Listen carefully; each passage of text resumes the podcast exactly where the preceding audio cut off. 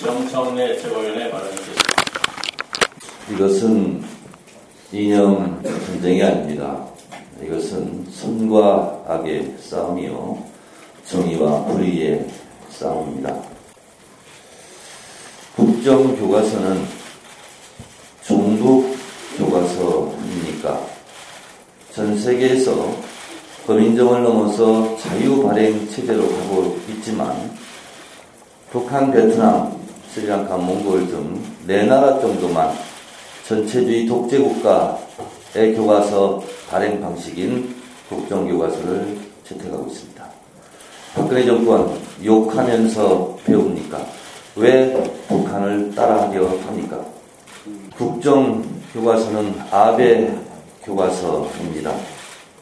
독일 나치 정권 시기, 일본 군국주의 시기, 한국 유신 정권 시기에나 국정교과서를 발행했습니다. 아베 정권을 향해侵략 전쟁을 부인하고 그리고 역사를 왜곡했으며 위안부 문제에 대해서 사과하라고 앞으로 어떻게 말할 수 있겠습니까? 국정교과서는 쿠데타 교과서입니다. 유신 정권을 따라하려 합니까? 유신 정권의 교과서는 이렇게 기술하고 있습니다. 5.16 군사 정변에 대해서 4.16 정신을 계승하고 있다라고 기술하고 있습니다. 이것이 유신 정권의 쿠데타 교과서입니다. 현행 헌법은 불의한간 4.19 민주 이념을 계승하고라고 되어 있고 이 4.19 정신을 짓밟은 것이 5.16 군세타입.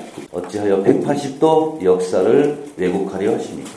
소위 조영주 검사, 공안검사가 주도했다는 국가정상화 추진위원회 문건입니다.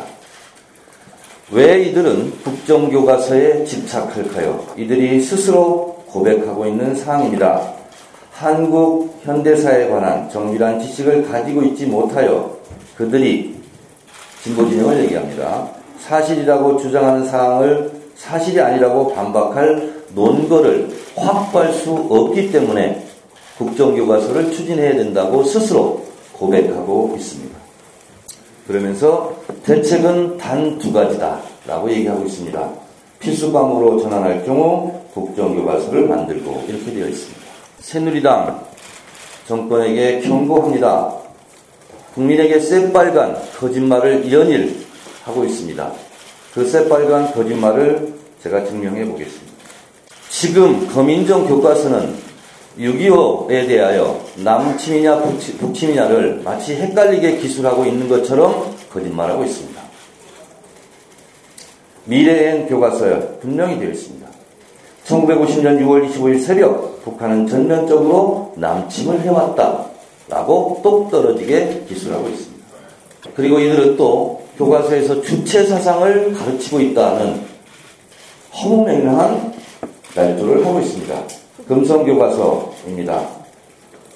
주체 사상은 김일성주의로 천명되면서 반대파를 숙청하는 부실 및 북한 주민을 통제하고 동원하는 수단으로 이용한, 이용되었다.